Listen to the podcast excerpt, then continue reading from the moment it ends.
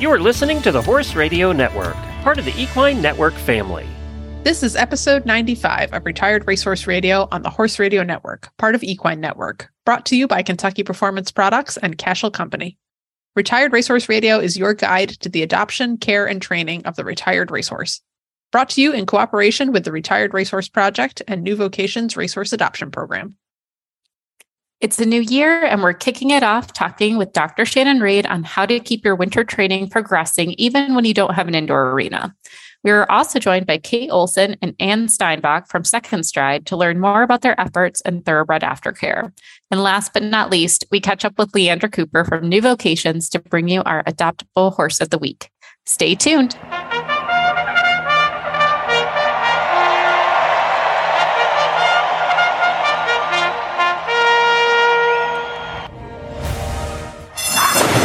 And they're off on Retired Racehorse Radio, the podcast that is your guide to the adoption, care, and training of the retired racehorse. This is Joy Orr in Detroit, Michigan. And this is Kristen Kovatch Bentley in Perkiomenville, Pennsylvania. And you're listening to Retired Racehorse Radio. Kristen, I gotta say, I have literally never heard of Perkiomenville, Pennsylvania. but I, yeah, it's a uh, I don't even know if it's a town, actually. Like, I could not tell you where downtown Perkiomenville is, uh, but I'm at my parents' house for the holiday. So, you guys are listening to this in early January, but we are recording uh, in that nether space between Christmas and New Year's. So, I'm enjoying a little Christmas vacation down here in Perkiomenville, Pennsylvania. I absolutely love that for you. And for most of you will be aware, maybe some of those in the southern states didn't get hit quite the same way. uh, but for those who were keeping track of what's new in the US during the Christmas, uh, we had some awful, awful cold weather hit us. So many people are taking your same route, Kristen, of catching up on their Christmases this week in our what would you call it? Kind of the, the loophole week of the year, I like to think. Like nothing's open, yet things are open. You have to pretend to work, but you're not really working. Right. Yeah. The best thing I've seen is that meme that's like, you know, before Christmas, you're full of Christmas spirit. And after Christmas, before New Year's, you're just sort of confused and full of cheese. And that's pretty accurate. Yeah. Yeah. yeah. So just kind of this, this uh, weird purgatory of 2022 week that we're, we're all in yeah. until we and 2022 just year. like couldn't you know like we're like oh 2022 it was so much better in so many ways but it was like also kind of a, another weird year and capping it off i mean this, i'm still like, bruised yeah yeah literally and figuratively but yes. you know capping it off with this kind of winter weather was yeah, pretty in spirit for the rest of the year. So yeah, I was um, gonna say, I'm like, it seemed pretty on brand if you Yeah, honestly. Yeah. So and I appreciate I had listeners reaching out to me to make sure I was doing okay in the storm. Um, because of course Jamestown is a little bit south of Buffalo. Uh, but anyone following the news, of course, knows that Buffalo was hit very, very hard and there were mm-hmm. a lot of fatalities in that storm. And it was really, really rough on Buffalo. So I appreciate everyone who reached out to see if I was okay. That really made me feel nice that you guys were saying hello and checking in. But we made out pretty well. It was off like awfully cold and yes. not very nice out, but we did not get like seven feet of snow in Jamestown, New York. So we were we did okay. It was a tough weekend for sure. And I'm glad that we put off our travel plans because I really didn't want to make my house and horse sitter deal with that. Um, no, and just me, the so. stress too of you know, I I had my horse and she's 15 minutes out of boarding barn, so it's not terrible but there's still that worry of colic and stress and making sure that they have access to water and no one's getting too cold. So I have a phenomenal barn manager and great, there's a great team there. And so they were making sure that the horses were getting warm bran mash and everyone was getting checked and the water troughs were getting checked to make sure nice. nobody had frozen water. Um, luckily like my horse's pasture. They have like one of those automatic waters but it has a ball in it. And oh, one of the horses thought they were it's great because like in the winter it doesn't freeze over because they're constantly cracking it. But uh one of the horses thought she was super super clever and she would just push the ball into the side of the tank and just always have access to the water so that was really fun for me to go dig out. yeah. Like, thanks, buddy. Yeah. Thank you. Yeah, we made out okay. The horse water stayed open. Um, I had so much hay out that they actually didn't touch their new hay bags for about 48 hours after I put those out. so they made out well. We did have uh, the cow barn froze up a little bit. So there's some ongoing mm-hmm. water woes there. Um, unfortunately, it warmed up enough on Saturday that I brought my dog to the barn, uh, my border collie Sage, and she within five minutes pointed out a burning extension cord in the cow barn oh my to my my sister-in-law's boyfriend yeah we were like good girl yeah he came over to the horse barn and he's like you got to give sage a cookie and i was like what what are you talking about and he's like she just she was circling and staring at this smoking extension cord that he yes. hadn't noticed yet and he was like, "She just saved the farm." And it was on Christmas Eve, so we're like, "Sage is the dog who saved Christmas." So now we have our script for the next Hallmark movie. Exactly. Yeah. Yep. Yeah. It'll be a children's book. Sage, the dog who saved the farm. So. I love that. Sage who saved Christmas. It'll be so did. cute. She's so a good cute. girl. So. Honestly, though, it's like, what's the thing you need last to deal with besides negative temps, crazy snow and wind, a barn fire? Like, right. you don't need yeah, no everything you. hitting you at one time, you know? Yeah, that's enough like calamity for one day. So, yes. Yeah. Yes. Keep it in threes. Keep it in threes. Cold, right. wind, snow. Done. We're there. yeah, we're good. So, uh, you know, it's funny because where we're sitting now, I'm looking ahead at the weekend forecast and it's going to be super warm. And by the time this episode mm-hmm. comes out, people are going to have completely forgotten that the storm ever happened. So you're welcome for the reminder, folks. Yes. Yes. Just, you know, retired racehorse radio reminding you of your winter trauma. Yep. But you know, we're going to make it better. I'm very excited for our guest today, Kristen, that we have Dr. Shannon Reed joining us. She's phenomenal. She's been on before. But for those who may not have the luxury of going to Ocala, Florida, like I constantly dream every single winter or any of our Southern friends, um, and we actually have to deal with the snow and ice and frozen mud. Um, Dr. Shannon Reed's going to come on and tell you about some ways that you can keep your horses safe and healthy and fit during the winter, even if you don't have access to an indoor arena. And we're also talking to Second Stride too, who's kind of taking aftercare to the next level. I was really impressed when I went through their website, but I think we'll save save all the the hints and tricks for our listeners soon because they have some fun stories to share with us as well. But before we dive into all of that, we're going to hear from our premier sponsor, Kentucky Performance Products. This Nutrition Minute is brought to you by Kentucky Performance Products, the company that simplifies your search for research proven nutritional supplements at kppusa.com. If you've ever had a horse with diarrhea, you know what a frustrating problem it can be. Finding an ingredient that works to dry up the diarrhea becomes a high priority. It turns out that researchers have found one a yeast called Saccharomyces boulardii. It has been proven to improve and halt episodes of diarrhea. It supplies specific nutrients to the lining of the small and large intestines, and these nutrients promote healing of irritated tissues. It also supports improved starch and sugar digestion in the small intestine, reducing the opportunity for imbalances to occur in the hindgut. Neigh-Lox Advanced, made by Kentucky Performance Products, contains Saccharomyces boulardii, along with a blend of fermentation solubles and stomach buffers. Neigh-Lox Advanced is recommended for horses of any age that are suffering from diarrhea. It also supports a healthy digestive tract in horses at risk for gastric or colonic ulcers, such as performance horses or any horse that is constantly on the go and exposed to stressful situations. For best results, Neigh-Lox Advanced should be fed on a daily basis.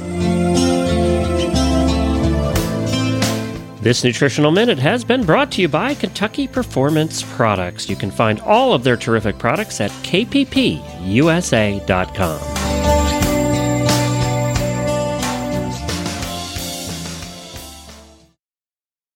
Well, Joy, we have back with us again today a listener favorite, Dr. Shannon Reed. She's a clinical associate professor of large animal surgery at Texas A&M University. You can find her full bio in our show notes. Uh, one update is that she is now a member of the RRP board. So, welcome to the board, Dr. Reed, and welcome back to the show.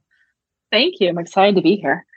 Yeah. So today uh, we are chatting about this was actually a listener request. We've had uh, people reaching out to us asking for advice and ideas um, for what to do to keep your horse kind of progressing in training in the winter, especially if you don't have an indoor arena. Um, and the reason that we reached out to Dr. Reed to help us is that um, you and I, Shannon, used to actually do this as a webinar for the RRP for the trainer group. Um, you know, because there's a lot of folks in the northern part of the country who were starting their thoroughbreds for the makeover. Um, you know, who are up in the snow belt and watching all the people down in Aiken and Ocala having a grand old time riding around in the sun.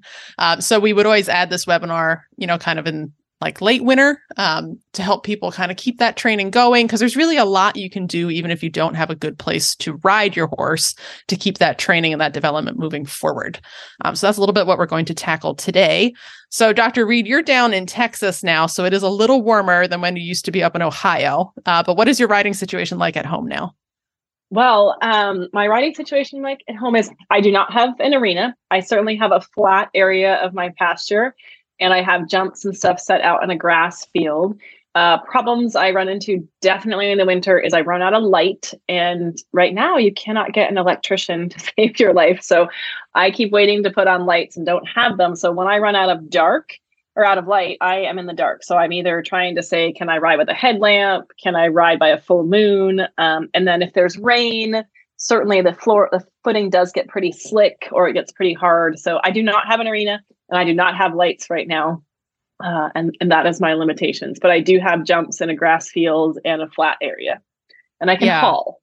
That's the oh, okay. thing I can do is I can haul into places. Um, but that's if people don't mind me coming at like nine o'clock at night because of work. Right. Yeah, and yeah. like up where I am in New York, like I just try not to haul in the winter much just because of the amount of salt yep. on the roads. I don't want to yes. eat my trailers. so so I tend to not do a ton of hauling. I also then have to like dig it out of the snowbank that it's parked in, which slows me down a little bit. But I would imagine yeah. in Texas your hauling opportunities are probably vast that you have also. They, I they are actually. yes, they are vast, and it, it's um it's a good cross training because a lot of times I'm in the arena with some ropers and some reiners, and there's a flag running up and down the wall, and my thoroughbreds are like, okay, then. Just pick up a little cutting on the side. It'll be fun. It's good for them. we can push cows with the best of them. Yeah, good.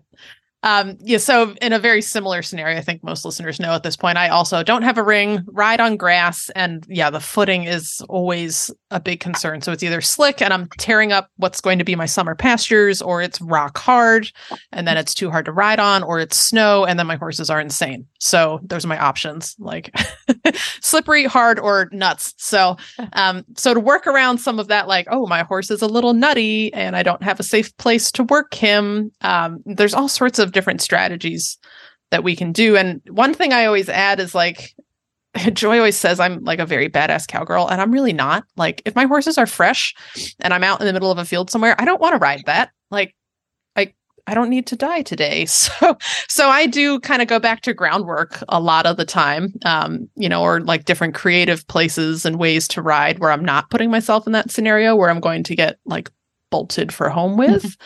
Um, how about you, Dr. Reed? You know, I don't know what your spread is like. Do you have a lot of places where like you might get a little barn sour, herd sour, or um mine can see each other and work like my I have this like triangle shaped acreage where I don't necessarily get the the the barn sour, but I certainly get into places where I'm like, this footing is not footing I want to pick a fight on. Um, yes.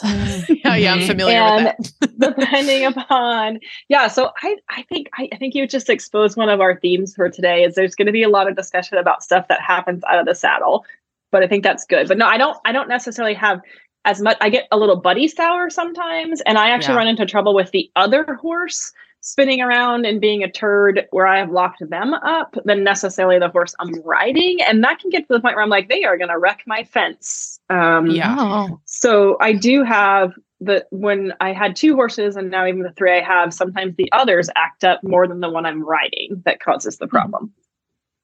Yeah, and then you get into that like one more potato chip scenario, right? Like I have yeah. four right now, so that's fine yeah. because there's always you should get a goat two or that three. Adds in a half a potato. I will chip. say though, like adding in, so I, I do have access to an, an indoor, which I feel very privileged to have, but it's also the only place you can ride, mm-hmm. and so it gets crowded, and then yeah. you still get a fresh horse who can come in and be squirrely. And sometimes it's your horse, which I go to groundwork as well. But when it's not your horse and you're in the arena with that other horse, it's um your horse learns to pick up on that energy really quick in the winter, I feel like, as opposed to summer. Yeah, especially if one is like you know, like your horse is fresher than you thought, and then one comes in and sets that one off. You know, it's yes. like oh. I recently had that one. I'll share that on another story when I'm ready to not swear. and that's where that like fair. Yeah, you know, and again, I'll always add this disclaimer like, I'm not a professional trainer. I just train my own horses. Mm-hmm. But in that kind of scenario, I'm always thinking, you know, like if I get out somewhere and it's dicey footing and I'm not going to pick a fight like loping circles to try to lope a horse down because it's like two feet of snow and I don't know where the holes are, you know, I will still keep the horse in front of your leg, keep him in front of your hand, and keep the feet moving. But just if you're in charge of that movement and that direction, generally you can't get into too much trouble. Um, and then I pick my battles. Like if I'm yeah. like, okay, this is going great, this is going wonderful, we're gonna go home right now before this gets worse. Yeah. Um, so definitely there's times where like, okay, I just don't come in with a real big agenda. You know, you're just out to get the horse moving, get the feet moving, you know. In Jobber's case, like clear up those stocked up legs and then we're gonna call it a day. Before... I definitely don't worry about collection as much as I do during the warmer months. Like yeah. I'm not trying to get it's nice when it happens. Don't get me wrong. I'm like sitting here praising to every god out there for the moment. But um winter giraffe syndrome's a thing and that that's fine. It's fine. Right. so I think yeah, one important sure. thing to emphasize is that like you're not going to get a horse like eventing fit in the winter mm-hmm. if you mm-hmm. don't have a good safe place to ride and i think goal setting is a really important thing for those winter months like you can progress your training and progress your conditioning in many ways, but I think you just have to be pretty realistic about what you're going to achieve. Um, so, Dr. Reed, with that in mind, what are some like groundwork things you like to do? Like, let's say the footing is bad for riding, but you can safely get a horse around the property. What might you do on a day where you're like, okay, if this horse needs to get out and do something, and I'm going to move this horse forward, but I'm not going to be able to ride it? What are your yeah. go tos? Well, I'm actually, I'm even going to back us up a half a step because yeah. I think what's really important that I've learned going into winter, and I just did this with my new horses. I think now is a really good time to take stock and sit down with a notebook and a piece of paper and start just journaling out or texting out what does your horse do? Like what do you like about where they're at right now? And what do you not like about what they're at right now? And that includes everything. Does my horse pick up their feet for their farrier? Do they tie by the trailer? Do they load in the trailer? Do they when we're talking about collection issues, is that because I can't get them to go forward or because they're not moving off of my leg or they're not giving? So I think it's to me, it would be really important. I just did this with the horse that I'm planning to work over the winter is to sit down and write it all out, like the holes of everything. And this is not in a way to depress yourself, but in a way to like, okay, here's all the things that may have a consistent theme. And so I get I get student evaluations all the time, right?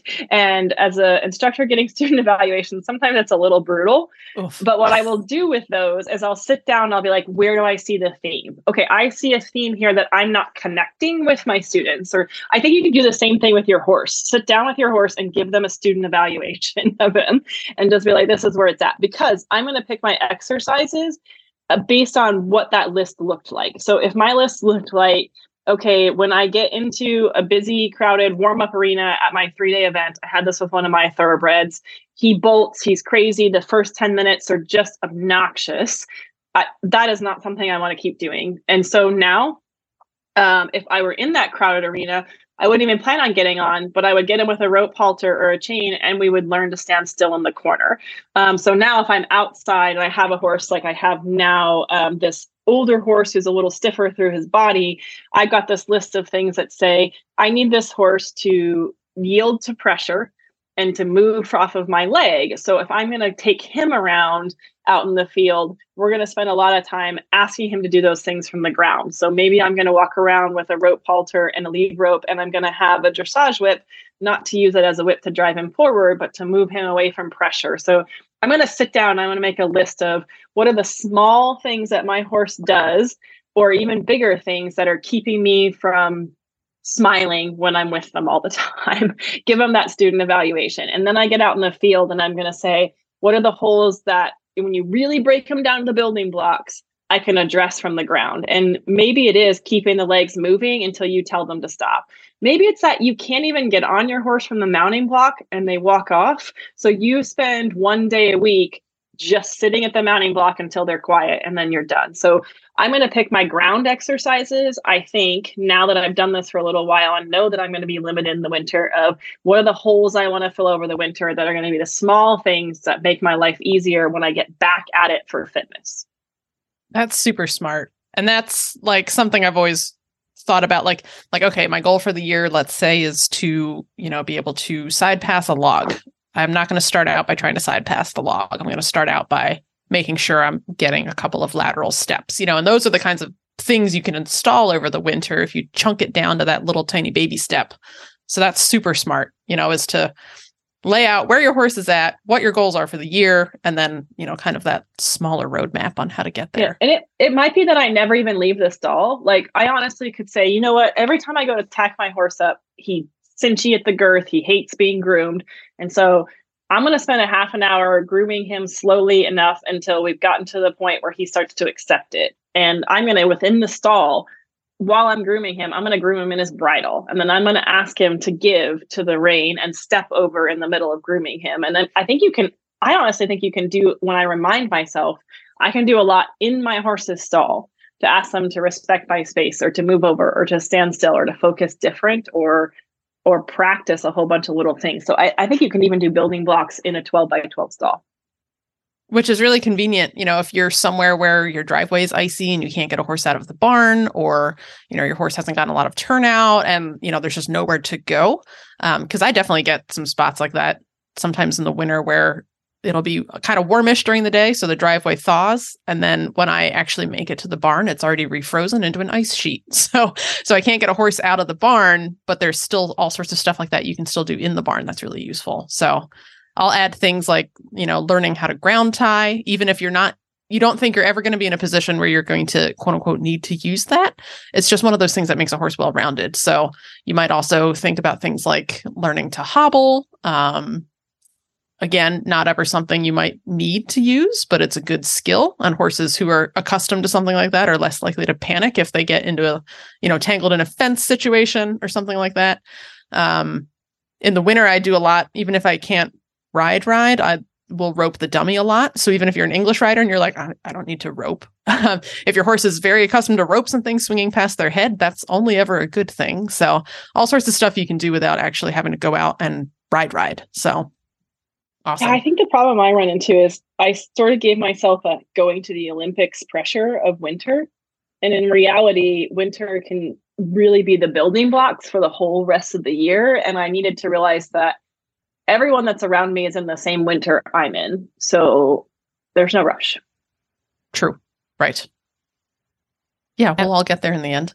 I know. I do love that. I feel like winter's such a great time to like humble yourself, slow down, and get clear about what you want when you start mm-hmm. getting into you know the fast pace of show season or maybe you're bringing in a new horse along so there's more offsites like the days may be longer in the summer but i swear they go by so much faster sometimes yep. it's refreshing too to not like have to ride every day you know? Yeah.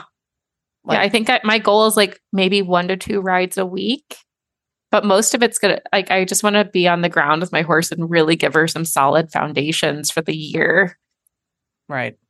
So yeah so that's always something you can do is you know spend the time work on like shannon said you know grooming giving to pressure in the stall stepping over moving off a little pressure just in the barn aisle or out in the field um, if you do have access to like let's say a nice big pasture and your horse handles well um, i love hiking with a horse. Mm. Not necessarily oh, hiking, yeah. like going up and down mm. a hmm. mountain, um, but going out and just going for a long walk. So anyone who is like roughly familiar with how they condition yearlings for the yearling sales, you know, those are sometimes seven figure horses and they condition those by hand walking. So you can actually really get quite a lot done with a good hand walk. Um, and one thing that's important with that is like that's a like a walk walk. Like you're not like ambling along looking at birds. Um, I mean you can still look at birds too, but yeah. like you should be getting nice warm forward. too. Yes, exactly. yeah, you want to be warm as the person. You want that horse really stepping up into their tracks. Um, if you can get that horse to stretch down and forward, that helps build top line. Um, of course, do that safely. If you get out there and your horse is a kite, like maybe maybe don't start with a hike on the full perimeter of your property. You know, start a little closer to the barn and make your orbit a little bigger every time. So, um, but yeah, walking is great. That keeps you warm and fit, keeps your horse warm and fit, and that really does put a lot of conditioning on a horse for sure. Shannon, you used to walk around the neighborhood in Ohio, right? Like up and down the street and look at. yes. I really? Did. Oh my gosh! we would stop at everyone's mailbox.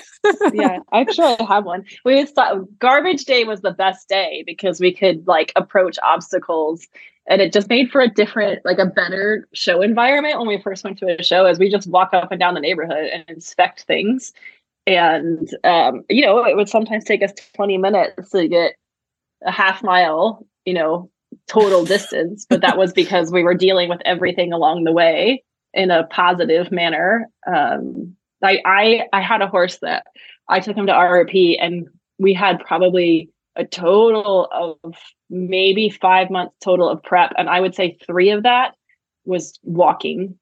Um, in some form or another on the ground. We didn't spend much of it in the saddle, and I, he ended up doing really pretty solidly. But we just we bonded pretty well in that time. He learned to deal with a lot of stuff on those walks. And the other thing is, I don't think any of us should hit spring and want to get our horses fit without having some degree of fitness for ourselves that we've achieved. So right. that certainly mm-hmm. helps there. I love that. Yeah. I I didn't even think about hand walking like that. I think I'm going to start adding that into my daily routine. So thank you both for that. Uh, but it did make me think too. We talked about having goals for the year, but would you also agree, Dr. Shannon, that it's good to look at where, like, what gaps your horse has too, and can you address mm-hmm. them over winter? Because I feel like when yes. whenever we talk about gaps, it's always going back to those found or foundations, your ABCs in a way. No, I think that when you kind of made me think about two things is there's different gaps. Like, let's say you came to the end of your season in the fall and you're like, you know what, we were tired, we were stiff, we were this you you should have your vet out and your mm-hmm. vet should look at your horse now. Maybe they're not going to do any injections or anything like that but they may say you know this horse actually looks good. I think it's fine. You just need to lay off. Or boy this horse really flexes positive to here. Let's take the x-ray now. Like have your vet out now and get mm-hmm. them examined so that you can look and see is there anything that's going to need time rehab and injections? Because then you got a whole three months ahead of you where you're already hand walking. Or they may say this horse's back is really stiff. Why don't you spend some time hand walking in a Pasella or things like that. So I, I think your holes in your training or your gaps of like what you want to achieve. My horse doesn't stay on the trailer, but also I was thinking about this when we were prepping to come into here is the pre-winter or start of winter veterinary visit. I don't think that can be undersold. Like have your vet out, get a quick jog in and have them look at it, be like, you this looks good just come back at it or let's do this while we have this time period off and so there's mm-hmm. that type of gaps. And then there's just what you're talking about, like the gaps of, you know, every time I go the mounting block, I can't get on. And that's not that big of a deal until it is. If you're at a show and you start yeah. the whole thing tense because you can't get on your horse, if you're anything like me, sometimes I can't get myself back from that tension of ripping across the arena doing you know, farting and bucking and then trying to calm down and go in and enter square is is not good. So that you're right. Two gaps, health gaps and behavioral gaps or performance gaps. Yeah. 100%. I love that. So and so much of this, you know, does not require walking, trotting, and cantering for 45 mm-hmm. minutes in a ring. So it, I think a large part of this is just learning how to get creative with what you have. Um, and of course, being safe, I think, are two guiding principles you know? Yeah. don't go out if you're on an ice rink. Don't go out and be like all right cool well we're gonna long line today. Like, yeah no, don't go out in um, negative temps. Like if you don't have to yeah. like be smart.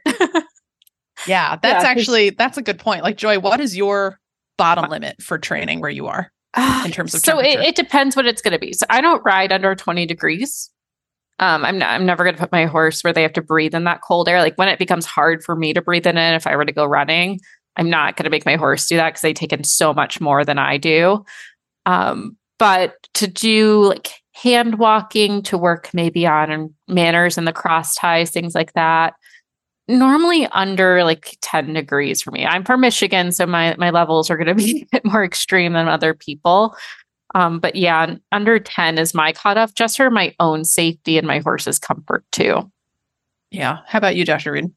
And is this um, like location dependent a little bit too? Yeah, I think it is a little bit. But one thing I would say is there your 20 degree cut is not a bad cutoff on your mind because there is this is where I'm going to science out there is some research that the neutrophils and the other cells in the lungs and the cilia in the lungs that are moving debris and things along that they start to change their function at 20 degrees Fahrenheit and below. And Boom, so that approved. Walk. yeah.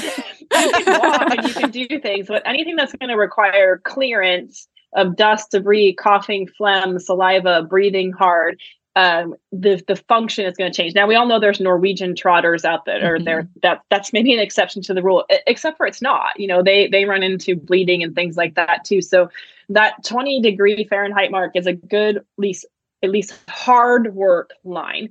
Is that you shouldn't have a huge amount of hard work going mm-hmm. on below 20 degrees, especially in indoor arenas where there's a lot of dust and things like that to clear it. Um, and that that that's a nice cutoff to have um, just to give yourself a mind is like below this just things stop working like they should mm-hmm. Hmm, okay well i feel pretty good because that's about where we stop i don't we might not even ride under like 22 and like yeah. a sunny 22 is different from a cloudy 22 and well. I, I might hop on like bareback and get her to move her legs and we're just doing like a big swinging walk under 20 yeah. but I, I really Which don't not, want yeah, her like, heart rate up and breathing hard. Like we're not right. doing a big ground pole day or flat work day or even incorporating crossovers. Like none of that. yeah. I'm glad you mentioned ground poles. That's uh and I don't even own any ground poles. We use old fence posts. Yeah. but it's still it's on the ground and I have been known to make like a cavaletti riser out of snow um, like build a little like snowball. That's a good one. I used to use buckets because th- there was a time I didn't have an indoor, and I used to just grab the old slash broken buckets that yeah, for some reason I wouldn't safe, throw away. Like you know, yeah, if it's just if it's not something that your horse is going to get cut up on or hung up in, yeah, like there is nothing wrong with a little redneck ingenuity to make up make up some uh some training tools. Because I was like, well, I don't need to go buy risers. I'll just make a little snow mountain here, and then you, mm-hmm. can adjust the height and uh yeah, that works out pretty well. So, you know, I will we'll walk a horse over a raised pole or just a pole flat on the ground. Um, with one pole, you can teach them to side pass over it. Uh, or like in Wes's case, our little standardbred, he is so funny about his knowing where his feet are. A big deal for him is just standing quietly straddling that pole. Mm. Um, you can do that really cool thing where you teach them to walk oh, over gosh. the pole long way. Yes. uh, which is a big challenge. So yeah. that's a lot of fun. And, you know, you do that in hand for sure before you start doing that under saddle. Uh, if you raise that pole, then of course they're really engaging, you know, their core and their hind end to step over that. Um, and then I've also found that, you know, if you are up in the snow belt, if you are safe in the snow, like deep snow works about as well as a raised pole. But of course, you just have to be mindful of how much you're working in it. Um, but I have hiked my horse around in deep snow before because it really gets his stifles in particular working and he's got some sticky stifles. I so, love having um, deep snow for horses. Snow. Like when I first got Astrid, which you know, she's my first thoroughbred. There's a lot to learn. Um, we had the polar vortex that year, and it mm. played in my favor. To she was less likely to just try to run around aimlessly when we had giant snowdrifts. So I just had her walk calmly through them. She had the resistance, which also built up her legs. So we never kept anything too intense, but it gave me some security as well. And it doesn't hurt to fall in the yeah. snow. I also found that out and that was nice. Yeah, it's it's even easier than falling in like, you know, on a water jump. It's it's nice to land in the snow. it sure is. Like of all the falls, I will fall in snow anytime. Like that's that sounds great. Yeah, I think keeping them below the sweat threshold is yeah. probably mm-hmm. very reasonable for really cold days because that's when you start to get into changes, especially with older horses or whatever. If you have a long coat, you don't want to clip it just so you can work them when you really can't work them. I think we have to be honest with ourselves when we're clipping our horses. Like, if you're body clipping your horse, you better be riding five to six days a week. Otherwise, right. you can trace clip or not at all and keep it down low. You know, but yeah, yeah I think the deep snow, yeah. deep soft snow without water running underneath it, because you've all we've all run into that where you're like, I did not know there was a stream there, and now my horse does not trust me. yeah.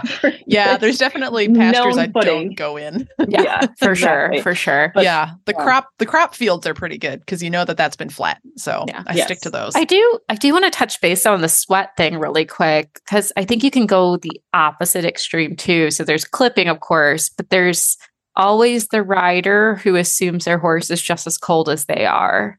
And you can over blanket and like or have your quarter sheet on and your horse actually has quite a fluffy coat and you probably don't need mm-hmm. it and you create the problem of sweat. I don't know how often that really happens but i do keep that in mind personally. Yeah and i think the quarter sheets are mostly for our fashion sense. Like i own one in texas because I think it looks cute sometimes. But there were some times in Ohio where I felt like it was cold enough and I wanted to walk that I felt like I was keeping their muscles a little bit warm. But you're absolutely right. Like we don't need to we don't need to blanket them into sweating. that is definitively not what should be going on. No, for sure. I mean, I my horse tends to get a, a tight booty, so I'll use a quarter sheet on like colder days, like we're in like 20 to 25, because I use um like absorbing or something like some sort of um, like a menthol product on her to help loosen her muscles. Otherwise, she complains about her tight booty the whole time. And uh, so I'll put the quarter sheet over that to kind of insulate some of that heat, but she also doesn't really get a coat. But I see some of our students come out in quarter sheets and they have woolly mammoths they're riding. And, and then the horse ends up sweaty. but they look so cool. I'm guilty of that too because I ride Gandalf a lot, our Irish sport draft in the winter because he is very reliable and doesn't do dumb stuff the way the thoroughbreds do. and I have that big wool skirt thing that acts mm-hmm. like a mm-hmm. quarter sheet. So of course I feel like a princess because he's a nice big pretty horse with a big forelock. And then he's like, I'm sweaty. So yeah, it's mostly for me. and I admit that. Take the quarter sheets off if you don't really need them. Yes, Sorry, they are guys. cute. They are cute. You don't need them though. Most most of us don't need them. I have used mine probably twice. Yeah. Especially here in Texas, yeah. but you never know. I like, you know, I, I could probably use it if I want to really go into a Western barn and have them stare at me. I will put on my quarter sheet and four white leg wraps and I will ride my 17 to thoroughbred in at a speed of lightning and just Listen, like, sometimes you have to assert yourself. You have to assert yeah, your dominance. You just assert your dominance. Like I will dressage all over you people. Look at this. hey, you can come up to my racehorse ranch anytime. We are we don't mind. Of course, you that's know, the problem while, is you also don't have an arena here and it's no fun at all. So after a while I think they're just like, oh, there's that chick again. Here she comes. exactly. All right. Well, I hope that this answers some of the questions that listeners um, wanted to have answered. Um, there's I mean, there's a ton of things you can do. It's just the hard part is getting creative and finding the safe ways to do mm-hmm. it. Um, so, what I think we'll also do is after this episode airs on uh, January 10th, I'll go back and I'm going to find recordings of the webinars when Dr. Reed and I used to do these for the RRP, and we'll share those as well because we have a ton more ideas um, in those webinars, like you know, just for exercises and stuff to do. But I think the like the TLDR is you know, be safe, uh, be smart. you know, and just yeah, don't get yourself in trouble and get creative. But there's lots and lots of ways to keep your horse mentally and physically engaged in the winter. Yeah, that's I'm gonna, stay humble. I'm gonna steal something. I'm gonna steal something from one of my Peloton instructors that I love. She says "no ego, amigo" all the time. Oh and I think winter is the no ego amigo time. You mm-hmm. take yourself out of it, you just chill, you breathe, and you got no you get to you get to fix a whole ton of things for your horse. So no ego amigo. I love that. Yeah, I love that. I'm going to change my New Year's resolution and yeah, borrow what Dr. Reed said about actually going through and writing down all the holes in our training and yeah. see if i can fill them in. Yeah. Yeah uh, that's, that's a little bit what i was doing with my post on rp like i gotta make we gotta make some goals for the mr nephrospunic yeah, right. Well dr reed thank you very much once again for joining us on today's show. And uh, yeah, we're going to look forward to seeing what all of our listeners get up to this winter. So if you guys uh, got some cool ideas from this episode or come up with your good ideas, definitely tag us on social media and we'll share them with Shannon too. And we'll see what you guys get up to. Awesome. Well, I'm here with Tony from Cashel. You all know it from the ads you hear all the time on this show. But I we're at the trade show, and this is the p- point of time in the year where we find out what's new coming out. So, what's Cashel have new coming out? Oh, we've got a, a great lineup of uh, 32, 34 wool top pads. So, uh, t- describe them. Uh, five different colors, real vibrant, bright, sharp looking pads. What the, what makes them different?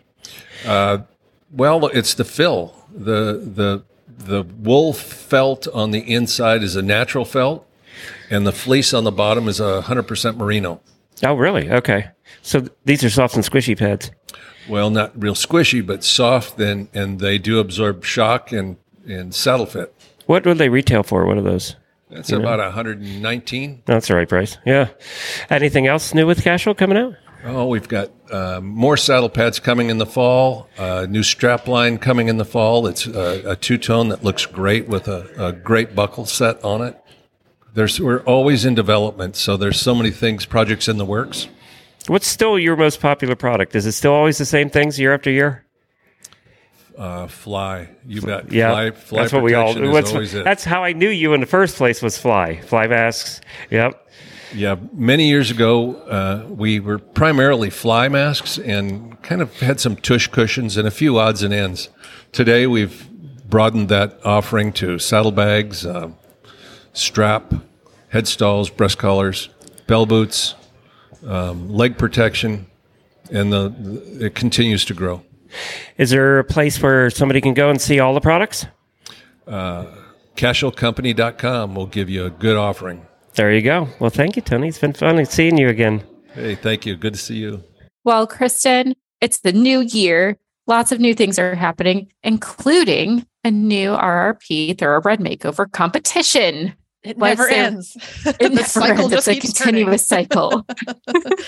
yes, even though the makeover itself is in October, but we start the application process now because, of course, it is you know a a long um, part of the year it's a, a long process. It's about a 10 month retraining process. But of course, it, by applying to the makeover, you get access to all of the RRP's services um, and education to help you along on that journey. So um, even if you're not sure, you know, if you don't think, oh, I don't think I'm going to be very competitive, or, you know, I just don't know if I want to do it. If you apply and you're accepted, you get access to all of that, including our super supportive trainer community. It's a private Facebook group, and it's a really positive space where people just come and bounce ideas off of each other, um, you know, share struggles that they're having. And it, it's just a good place where, you know, people are not nasty, people don't judge.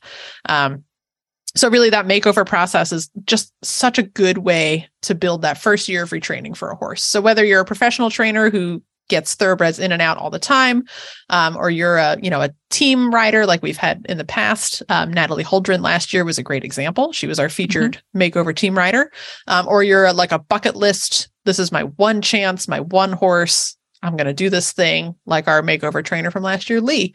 Um, now is very the time. amateur friendly. Yes, exactly. Now is the time to get those applications in. The application process uh, is open for submissions now. So it was open starting on January 2nd through the 20th. So you're running out of time. if you're thinking about it, uh, now is the time. Get that application in, um, pay that application fee, and then you don't need to have a horse right now. So you just need to be, you know, ready to apply, submit your sort of horseman's resume, uh, and then February 15th, we'll announce accepted trainers and we'll be good to go for another year. So if you have any questions, there's a ton of resources on the RRP website at therrp.org under the Thoroughbred Makeover menu.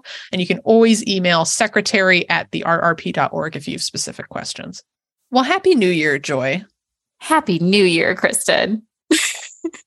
it feels weird, right? Because it's like it's so so much of I feel like the winter is just like trying to get through it. And now mm-hmm. it's New Year's. So now is the time to, you know, turn over a new leaf, set your goals, plan ahead for 2023. So we asked our listeners um, for this episode if they had any particular New Year's resolutions. Um, and we ran that in a poll on our story on Instagram and on Facebook. So if you are not following us on social media, you need to get there and hang out with us because that's where we do all the cool stuff and share the feedback on the next episode. So um, our question was Jobber wants to know what is your New Year's resolution? Um, we had some really good responses. So, uh, Instagram handle Bryce Taylor O said she wants to ride at least 50 new horses this year to improve her adaptability as a trainer. I love that. Awesome goal. That's yeah. a great goal. I'm yeah. terrified of that goal because I have a comfort zone with my horse, but I think right. it's a beautiful goal. I just don't know that many people with horses right now. Like at this stage of my horse life, I don't know 50 other people to be able to get on 50 new horses. So that's awesome. I'm you sure know, if, if Bryce situation. reached out to her local aftercare, though, they would have some lined up for her. Yes. And actually, I'm looking closer. Bryce, Bryce may be a guy. So I apologize, oh, Bryce. Bryce, if, if you're a guy, I apologize. Yes, we're sorry. You know, the Instagram photo is about half an inch tall. It is very hard to tell. Yeah. but good luck, Bryce. We would love to hear more about that. So definitely send us a message. Let us know how that's going. That's like a horse a week, like a new horse a week. So. I love it. Maybe, maybe up it to 52, Bryce. Let us yeah, know well if you want that challenge. At that if you point, accept yeah. my challenge. All right. Instagram user A Dakota Blonde says, just spend more time existing with my horse, which is an awesome resolution. That's a beautiful goal. I think yes. mine's kind of aligning with that one, to be honest. Yeah, I'm kind of a fan of that one because mm-hmm. there's a lot of times where it's just easier to take the pressure off and enjoy the horse and remind yourself, you know, why we're doing this thing. Um, hotgirlsummer.ottb. That's Finn. we know that. That's Lee and Finn. That was that's our, our 2022. Girl. Yeah, that, that's a girl. Uh, she was one of our featured makeover trainers from 2022. Uh, she says, to abscess less, Finn, I hope. Oh, Finn.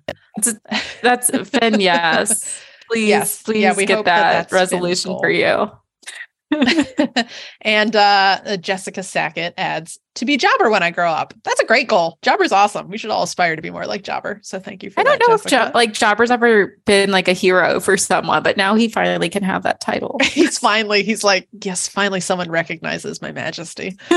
yeah, yeah, that's good. Thank you, Jessica. You've just swollen one. Jobber's ego even further. and I know we had a response exactly. Yeah. Yeah. He really he does not need a bigger ego. He is he's not going to fit through the barn door here pretty soon. His ego is so big. um, and I know we had a response on Facebook Messenger, which I of course cannot find, but I know uh, we had a listener respond that their goal is to make it to the makeover, which is awesome. So if you are that listener, send us a message because we would love to chat with you about your makeover goals for 2023. Yes. And who knows if you're accepted, you could be one of our spotlight writers. That's what I'm thinking. We would love who to have knows? listeners. So Yes. Joy, what's your resolution? Do you have one?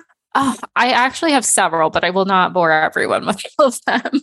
Um, so I'll, I'll do my top two. So I, on a reflective note, I feel like this year was kind of the key year for me and Astrid to solidify a connection that was consistent. Uh, she has been my hardest horse I've ever owned in my life. If you listen to the show, you will know that whole saga. There is always content coming through with that horse. But well, Astrid. She's a special pickle. Um, but she's finally, I think, in a place of confidence with herself and her body and confidence with me kind of leading her. And I feel like I have more confidence to lead her. We, if you listen to another episode before this, which was our panel of the limited horse, I had a massive phobia of breaking my horse, and I finally have overcome that. So this year, I really want to make about being intentional with our rides and having more strategy behind them to kind of get to, to where I initially imagined we would have been. So I want to get to training level and dressage consistently and hopefully compete at least once at that level. And then I also would really love to get her to some offsites. She has a phobia of the trailer. We will work through it. I'm manifesting it. It's going to happen. We're going to get at, yes, we're going to get to some offsites. I don't care what they are. It might just be going to my trainer's barn down the road. They do cross country schooling. So just taking her out to graze and hang out, whatever is the least stressful thing. But just getting her out and about is my goal for 2023. Maybe How about you? in the middle in Ohio somewhere we'll go trail riding, you know? Ooh, yeah, maybe. Maybe if that I really happen. that those confidence pants on her, her big girl pants, we'll get her to do that one. That'd we'll just fun. sandwich her between Jobber and Shorty. She'll be good to go. She does love the boys. Yeah, that'll be perfect. Yes. Yes. yeah. How about you, Kristen? What are your, your goals for 2023? You know, I don't know. Yeah, like resolutions and goals, I think I I've had this conversation before when um especially with Jen Royds. So Jen, if you're listening, this still troubles me to this day. So the difference between a resolution and a goal. So I tend to just choose goals rather than resolutions, which I think Jen explained to me. A resolution is like changing something in your life to have a particular outcome. And a goal is like a thing you want to achieve. So I tend to go with the things I want to achieve. I go with goals. Yeah. Yeah. Rather than like, you know, changing myself because I like who I am. So I was gonna say, like, y'all. my life is good. yeah, you're stuck with me the way I am. There's uh, a lot of issues, but I, I, I know these issues. We're familiar now. Yeah, exactly. yeah, these are my pets. Leave them alone. Yeah. Uh, so as far as goals, um, let's see. I think I chatted a little bit about this actually in our holiday panel last episode, uh, but I have been starting to work on my roping. So I would really like to catch a calf at our horse show series mm. um, and place in the ranch roping and just be a better this is hard to quantify. I do like goals you can quantify but just be a better overall roper at home um, to actually be useful around the farm. So right now we kind of do all of our farming based around like if we need to we bring the herd down or we cut out the cows we need. Um, and if we could rope better we would actually be a lot more effective at being able to you know help cows and calves in need on the pasture without having to move the entire herd. So that would make us better ranch hands for sure if we could rope a little better. Um, it's a hard one to quantify to say rope better, but rope usefully might be a a better goal. hey, I like it. I like yeah, it. Yeah, actually be like a be a better cowboy, I guess.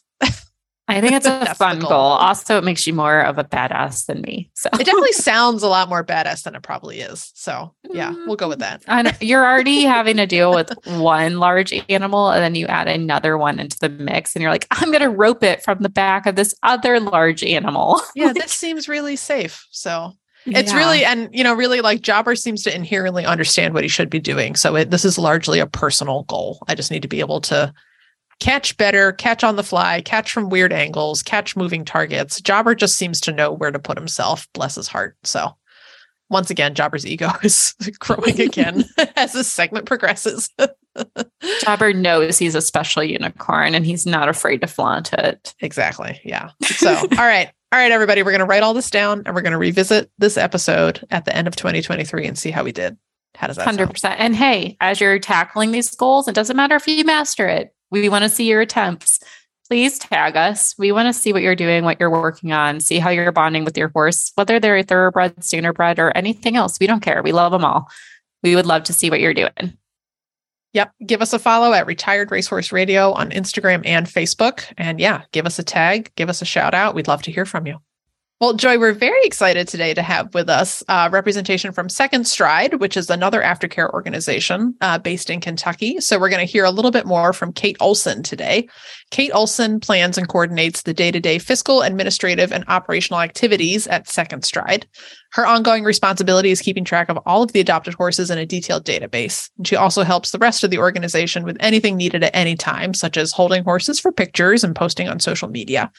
Kate has worked in racing and aftercare for over 20 years. She holds a degree in respiratory therapy from the University of Louisville. Kate, welcome to the show. Hi, thank you all for having me. I'm glad to be here. Yeah, so I don't think we've ever had anyone from Second Stride on. So of course, we're always interested to learn more about, you know, the various aftercare organizations working in the thoroughbred industry and what makes you guys unique. So tell us a little bit more about mm-hmm. Second Stride, where you guys are based, um, you know, and some of the programs that you guys are doing. So we're based in Prospect, Kentucky. We have two farms um, in Prospect, and Prospect is about 12 miles northeast of Louisville, um, and about 15 from Churchill Downs. So right in the heart of uh, racing, the racing industry. Um, and we were started in 2005 um, due to owners and trainers contacting our founder, Kim Smith, um, about needing horses placed. She had been working in um, the racing industry for a little bit and made some connections, and they just would call her when they had a horse needing retired, and she would find them a home through the Bargain Mart, which was a um, newspaper um, in Kentucky where you listed things you had for sale or adoption. Um, and eventually her accountant told her she had become a nonprofit and thus Second Stride began. So we just awesome. sort of grew from there.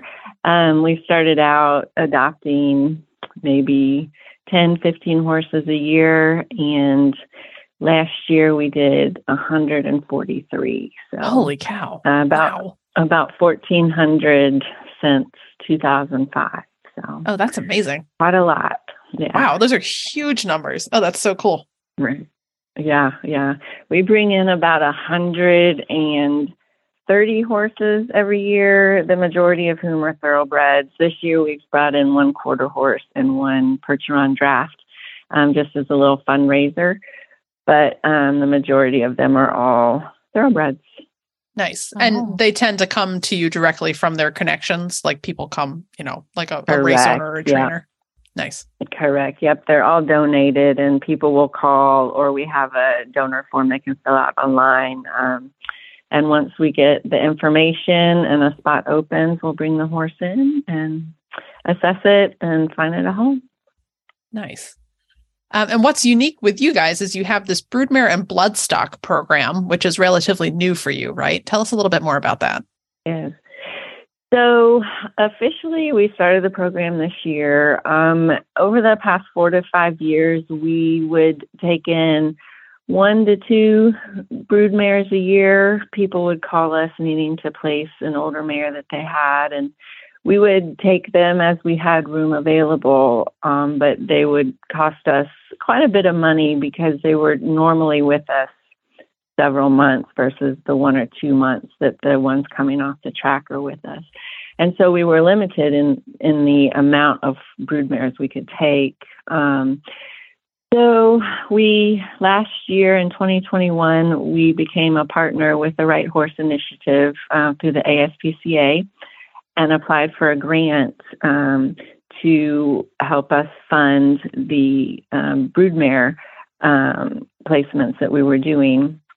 And we came up with a program called Broodmare and Bloodstock. So we will take in uh, retired broodmares looking for their third career after racing and being a mom. And the bloodstock is the um, yearling um, and youngsters uh, division of our program where we will take horses in that aren't um, conformationally correct and won't make it to the racetrack. Uh, we'll bring those in as well. And uh, we owe it mostly all now to the ASPCA with the funding they've given us. Um, we've adopted this year, so far, we've adopted six broodmares and four youngsters, so four yearlings um, that we've adopted overall. Wow. So it's been quite a successful program so far. Oh, that's cool.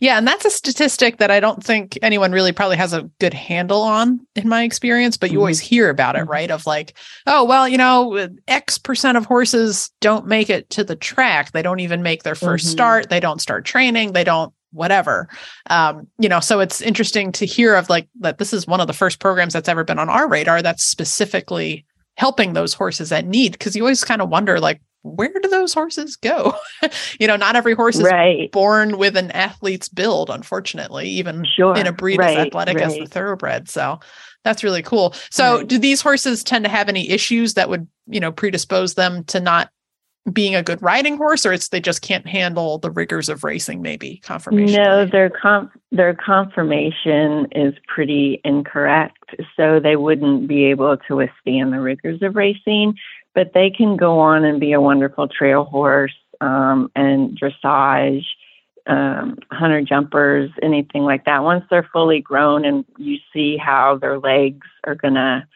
form eventually um, that's when you can assess that. We market most of them to be um, a nice trail horse to start, and then once they're fully grown, if you get a vet's opinion, if they can be more athletic, then certainly take them in that direction. But that's why we get most of them. The the farms just um, have tried to get their legs correct, and it's just not going to work, or they don't they don't see the point in doing so. So they send them our way and we keep them with us uh, for a while. We'll um, do some groundwork with them, you know, assess their behaviors, their tendencies, get them used to people, getting used to going out with older horses. And then once they are uh, big enough, we'll we'll break them and put them under saddle and just walk and trot them a little bit, and then eventually take them on little farm hacks around the farm. Oh, I love that. So that this is sounds like a great opportunity for anyone who, you know, is interested in a thoroughbred but doesn't want one that might have some racing wear and tear. Like all you blank slate thoroughbred people, this is your jam. yeah, I was going to say right, like yeah. it sounds like Second Stride has something for anyone who's yeah. looking mm-hmm. to adopt a thoroughbred. It doesn't have to be mm-hmm. with race experience or I personally lean towards the brood mares because they have a little bit more handling. They've come off the track, mm-hmm. most of mm-hmm. them, or haven't been raced and they're a mm-hmm. little older so the mindset's a little different but that's i'm also mm-hmm. getting older and don't bounce the same right, right. Yeah. yeah yeah so our our brood mares are wonderful because as you say they have been handled um, they've been living outside as well um, so they're used to being outside they're used to being with other horses they're used to the vet the farrier all that stuff and most of them have very limited injuries, if any at all. And if they do have a past injury, it's been so long ago that it doesn't bother them. And once right. we get them rebroke, I mean, they they remember everything after the first ride, and they're ready to mm-hmm. go. They remember, you know, they remember how to be ridden like it's riding a bike to us. They remember what it's like to have someone on their back, and we just, you know, assess their behavior from there and they love to go out on farm hacks as well. Oh, I bet. Yeah. Mm-hmm. And, you know, I've, any thoroughbred has that thoroughbred work ethic. So they all want to have mm-hmm. some sort of a job. So, yeah, I bet they, they enjoy that. They do. So mm-hmm. that must dovetail yeah. this program. You know, your program's been around obviously for a, a couple, well, a couple years unofficially and now you know mm-hmm. officially for a year. Are you seeing any right. increased interest since the rrp announced oh, its broodmare division? Absolutely. Yeah um, we are getting applications uh, one or two a week for our broodmares um, we only have one in the program right now um, and she's unfortunately not rideable but um, the ones that we've had this year were not with us but um, a month or two. And then the last one we got in since the RP announced their program has been adopted and she'll be leaving next week. So she's only been here, I think, two weeks. So um, yeah, it's it's going to help us out a lot, and our program is helping out the owners and trainers a lot. Um, once we announced our program, we were inundated with um, um, applications for mares to come in the program. Mm, um, so that's a relief for us because we knew the need was out there. We just didn't have the money to help as much as we wanted. And now that we do, we can take so many more in and get them retrained for their third career. Oh, that's awesome. That's a good synergy between all these different facets of aftercare mm-hmm. working together. That's really right, cool. right. Nice.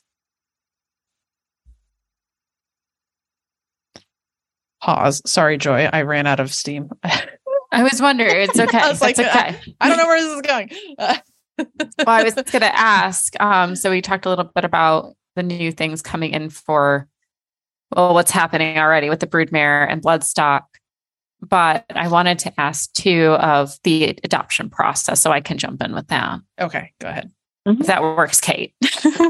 yeah, this okay. is what happens, Kate. We run a, we forget where we're going we get really in the weeds and stuff and forget like, oh, people have lives they have to get yeah. to as well. All right. we'll let Joy jump back in. okay. Yeah. Back in in three, two, one. So, Kate, we we talked about several different options here at Second Stride, and it sounds like there's a horse really for anybody who's looking. Can you mm-hmm. tell us a little bit about the adoption process and how one can get approved to get a horse from Second Stride? Mm-hmm. Yeah, so if you go on our website, secondstride.org, um, and click on Adopt a Horse, it'll bring up the list of everyone that's available for adoption. And at the bottom of each of their ad pages, you'll find the link to the application. And you fill that out online and we'll receive it. And it asks for a vet reference, trainer reference, farrier reference, and a boarding reference if you have one. Um, as well as some general questions if you have horse experience, if you worked with off-track thoroughbreds before, and things like that. And we'll we'll go through all that and contact your references. And if you're approved, we'll send you an email and then you can come out to make an appointment to look at any horse you would like. Um, and we also do adopt horses sight unseen. Um, we do adopt all over the country, and some people just can't fly out here from out west uh, to see the horse. So we'll talk to them at length about the horse. Um, and make sure you know it, it'll it'll be a good fit and it's the type of horse they're looking for personality wise athletic wise trail wise whatever um, and then you know the shipper will come and we'll get them on the van and they'll be on their way to their new home and uh, hopefully be retrained to do something lot um, lot not not better but easier than racing yeah yeah, no, it's it's lovely. I love to. I'm just going through the horses you have on your website. so am I. the, you know, it's it's the show enablement. It really is but you also show who's RRP eligible. We talked in this episode about those who want to apply to be part of the makeover this coming year, that they don't have to have a horse in mind, but can still apply. Mm-hmm. So if you're still looking mm-hmm. for a horse, this is a great time to check out Second Stride and see if there's a horse who could be a good fit for you. I'm looking at Mon mm-hmm. Romeo. He's super cute. I don't need a three year old gelding in any way, but he, he is super oh, lovely. to really, really cute. He's a here. handsome boy, that's for sure. I like this one named Sinister. That's a little bit of an. I looked at Sinister too, and I'm like, I already have um quite yeah. sprightly mare, and I feel like I'm inviting myself yeah. for issues with yeah, Sinister, but he is beautiful. You know, I love a chestnut. Sinister, so. yeah, Sinister came to us from Florida, and his name really doesn't suit him. He's a pretty laid back kind of guy. I was gonna say he's got such so. a soft eye in his photo. yeah, I don't know what he did to get his name, but we haven't seen any sign of it. no. No, oh, he's, he might be sinister for cookies in your pockets. That's probably what it, the worst right. he's going to be. Right. yes. But well, Mon Romeo is the life of the party. He's not only good looking and flashy, but he has a good time. So um, unfortunately, his injury limits him to just being a trail horse, but he's going to make the best looking trail horse ever. No. Well, he's super lovely. I mean, I, I'm just a flat rider anyway. I'm scared to jump over yeah. a cross pole. So may, maybe he could be my next horse. Who knows? Who knows? Could but, uh, yeah. yes. Yes. Well, Kate, thank you so much for joining us and sharing everything that you're doing at Second Stride. It really is a unique aftercare organization, and you're doing some wonderful work there. Uh, we wish you all the success for this coming year and the years to come. And if people want to check you out, just go to secondstride.org. And if you adopt from there, any of our listeners, please let us know. We would love to be tagged and then share it with Kate so she knows that she helped be a part of that. Yeah, that would be great. Thank you all so much for having me. I appreciate it. Thank Thanks you. Lot, well, typically we have Leandra Cooper joining us from New Vocations for this segment, but unfortunately, she did get quite ill before this recording. So you all are stuck with me. I'm sorry. I know I'm not as good as Leandra, but I'm still going to bring you an adoptable horse that I think you'll be excited about from New Vocations. So today we're bringing you Hang Fire. He is a 2017 gelding, 16-1, so a great size for everyone. And he's a gorgeous bay. He has a nice structure, really solidly built, and a very kind eye. I was instantly drawn to this horse when I saw him. And while he only has a little bit of chrome as a cute star in his face, I think you'll be surprised when you look at his photos of how handsome he is and how easy your eye will be drawn to him. He, well, they call him Hank at New Vocations, and they describe him as easily led to and from from the field or with a buddy. And he's a very patient, well mannered horse. And he loves standing at cross ties, loves attention, loves being groomed. Uh, and he stands well for the vet and farrier too. So a true gentleman for sure. He does wear front shoes and may require a little bit of gut supplementation, but don't let that fool you. He is here as a straightforward ride. He's here to please.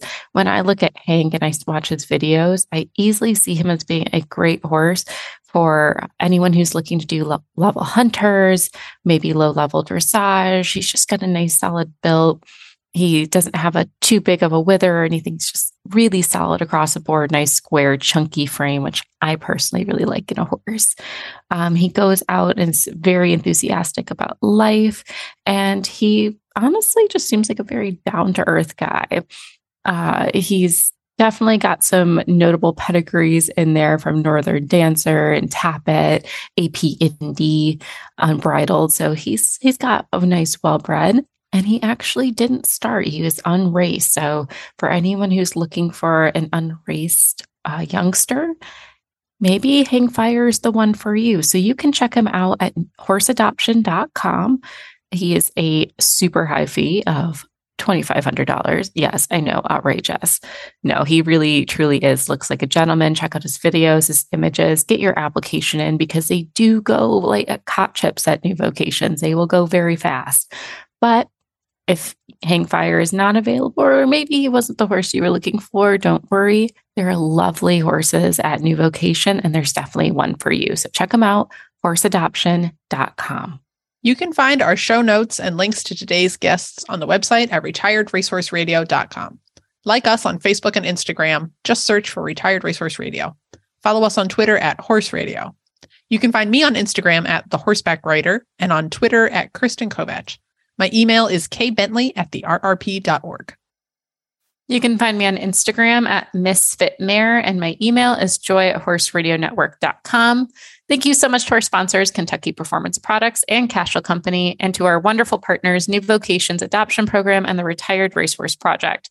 And don't forget to check out all the other shows on the Horse Radio Network, part of Equine Network, at horseradionetwork.com.